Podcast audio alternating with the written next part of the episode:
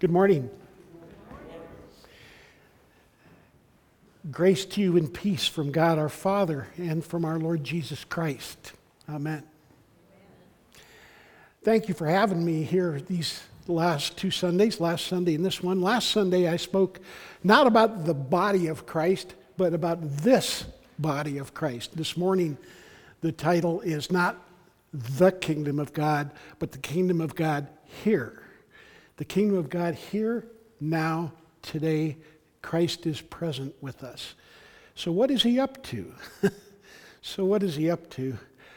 Uh, let's read a scripture from Matthew chapter 11, and then we'll walk through it. After Jesus had finished instructing his 12 disciples, he went on from there to teach and preach in the towns of Galilee. When John, who was in prison, heard about the deeds of the Messiah, he sent his disciples to ask Jesus, Are you the one who is to come, or should we expect someone else? Let's pause there for a second and just. So, John's in prison. This is very shortly before his execution. He had been the uh, forerunner, of course, the voice crying in the wilderness to say the kingdom of God is just around the corner, folks. There is one coming who is greater than me, who, who, of whom I'm not even worthy to tie or untie his sandals. You know, there's one coming greater than me. And he will come with the Spirit and with fire. So John came announcing that, but now he's in prison. And you know how that goes. Sometimes God shows you something in the light, and then you go into a dark time and you start to wonder did I really get that right? Did I really hear what I thought I heard or see what I thought I saw? Uh, so John's in prison and he's doubting. So he sends his disciples to Jesus to ask, Are you the one who is to come? Are you the one who is to come, or should we look for somebody else? Wow, what a, what a statement of not just doubt, but seeking and inquiring. And Jesus doesn't rebuke him for that. Instead, Jesus says to him, next slide, go back and report to John what you hear and see. The blind receive sight, the lame walk, those who have leprosy are cleansed, the deaf hear, the dead are raised. The good news is proclaimed to the poor, and blessed is anyone who does not stumble on account of me. So let's start that again. Jesus doesn't rebuke him for his doubt. Instead, he sends a very clear message back to him Go and tell him what you see and hear.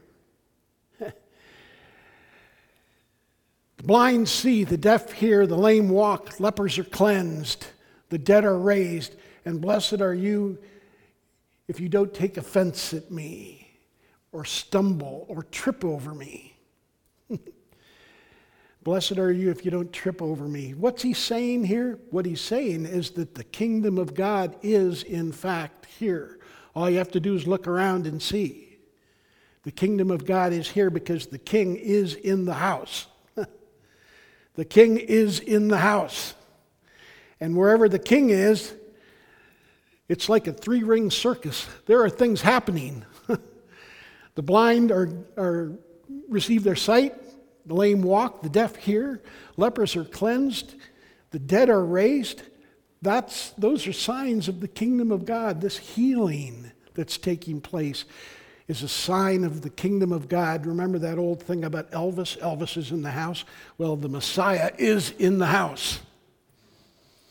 That's what he's saying back to John. All you have to do is go tell him what you've seen and heard, these disciples. Go tell uh, John what's happening here. Something's happening here. And you remember the old Buffalo Springfield song, uh, something's happening here. What it is ain't exactly clear. Well, in this case, it is exactly clear. It is exactly clear that the Messiah is in the house. And blessed are you if you don't trip over me. well, how does that apply to us? The Messiah is in the house. Now, I have to be the first to say right after that, it ain't me. it ain't me. But the Messiah is in the house where two or three are gathered in his name. He's in the house. And we are gathered here this morning in the name of Jesus. We are friends of Jesus. I love that. I think I'm going to get a t shirt made that says FOJ. That's a great conversation starter, by the way. People will ask you, what does FOJ mean? Well, it means friend of Jesus. there you go. You've got a witness opportunity, witnessing opportunity right there. Jesus is in the house this morning. Now, I invited uh, y'all last Sunday to return, and if you are willing to, this is not forced at all, it's just an invitation to come forward for prayer for healing. Jesus' ministry was just drew people for healing, they were hungry for healing. Just as this wheelchair angels ministry I mean, once the word got out, you have people coming from all over, I imagine, right? And they come because they're hurting. They come because they're in need. There's no shame or embarrassment in that. It's just a fact of our human reality. The only thing that keeps us from that is our pride, uh, our sense of uh, self sufficiency. Um, and I would ask us this morning to just lay that aside. Even if you're not sure what you need prayer for, come forward for prayer with Marilyn's going to help me. And, and we're going to pray for you with anointing of oil. Here's the oil. Uh, and it's nothing magical about it, it's just fragrant oil for anointing. It says that the uh, ingredients are uh, frankincense, myrrh, and spikenard. I think it smells rather delightful, but I'll make a just a little oily sign of the cross on your forehead in the name of the Father, Son, and Holy Spirit. We'll lay hands upon you and pray for you as you desire. If you don't know what you want prayer for, just say that. Let the Spirit lead us in prayer. But if you have a specific concern, then just whisper that to us. It's, the mic will be off, nobody will hear it but us. Um, and uh, we'll pray for you. Um, the next scripture, uh, please, I jumped over a little bit to arrive at this very well known scripture in, in Matthew 11. Jesus says, I praise you, Father, Lord of heaven and earth, because you have hidden these things from the wise and the learned and revealed them to little children. So I urge you, as little children, to come forward who are not afraid to say, I need help. And the next scripture, yes, Father, for this is what you were pleased to do. It pleases God for us to come into his presence as little children. All things have been committed to me by my Father, and no one knows the Son except the Father, and no one knows the Father except the Son, and those to whom the Son chooses to reveal him. You're here because Jesus willed and the Father willed for you to come to him and to know him. You're not here accidentally. You're not here by chance. You're here and in your, you're part of the family of Christ, friends of Jesus, because it pleased the Father to reveal himself to you through his Son. If you have a sense of destiny, there it is. There it is. Next verse.